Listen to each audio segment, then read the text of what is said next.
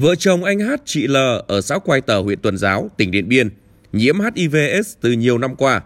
Được sự tư vấn của cán bộ y tế địa phương, hai vợ chồng đã tham gia điều trị bằng thuốc kháng virus ARV để tự phòng lây nhiễm. Hiểu rõ trách nhiệm với bản thân và cộng đồng, nên thời gian qua, vợ chồng chị đều chấp hành nghiêm túc liều lượng sử dụng, cũng như các cách thức phòng chống lây nhiễm trong cộng đồng.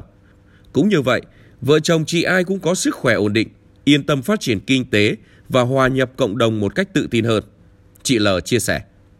Bác sĩ tuyên truyền uống thuốc đều tuân thủ phác đồ điều trị, không ờ, được quên thuốc, uống thuốc đúng giờ, là cách ờ, phòng sang cộng đồng.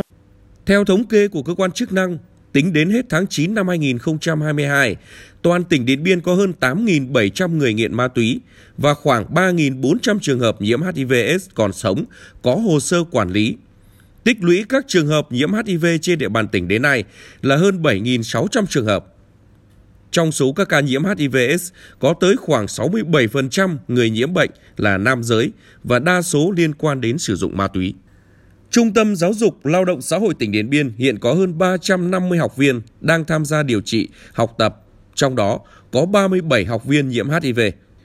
Nerverter, học viên đang điều trị học tập tại trung tâm cho biết, sau một thời gian điều trị cắt cơn, giải độc, phục hồi sức khỏe, các học viên được tham gia các hoạt động trị liệu, học nghề như trồng rau xanh, làm cơ khí, ươm cây, làm mộc, vân vân. Trong quá trình chữa bệnh, học tập, các học viên luôn được các thầy cô quan tâm, hướng dẫn, cầm tay chỉ việc, giúp nâng cao tay nghề để sau này hòa nhập cộng đồng, có thể tự nuôi sống bản thân, gia đình và làm giàu chính đáng.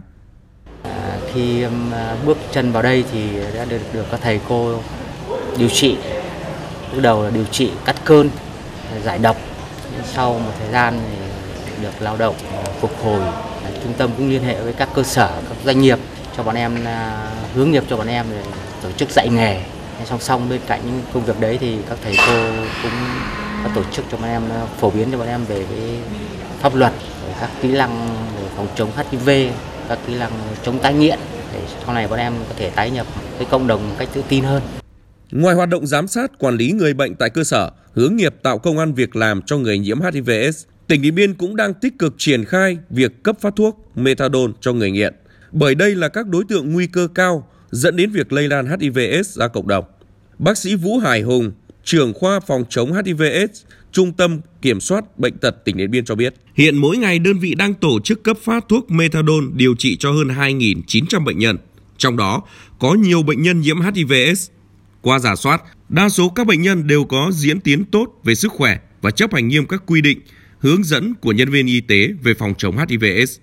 Thế và chúng tôi cũng đánh giá rằng là những người nghiện ma túy mà họ họ sử dụng nhiều loại ma túy thì họ sẽ có rất nhiều những cái yếu tố nguy cơ dẫn đến những cái hành vi không an toàn.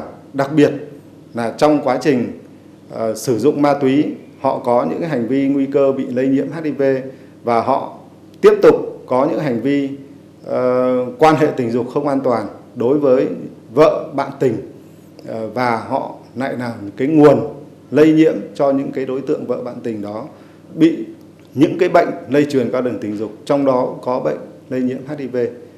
Từ ca nhiễm HIV đầu tiên được phát hiện tại địa phương vào năm 1998 đến nay, lũy tích các trường hợp nhiễm HIV ở Điện Biên đã hơn 6.700 người, với 120 trên 129 xã, phường, thị trấn ghi nhận có người nhiễm HIV/AIDS.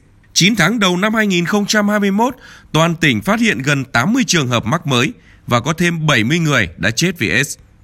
10 tháng năm nay, toàn tỉnh phát hiện gần 60 trường hợp nhiễm HIV mới, giảm gần 20 trường hợp so với cùng kỳ năm trước. Con số này tuy không lớn, song đã cho thấy hiệu quả của các giải pháp và sự vào cuộc quyết liệt của cả hệ thống chính trị tỉnh Điện Biên trong việc chung tay cùng cả nước thực hiện mục tiêu chấm dứt đại dịch HIVS vào năm 2030.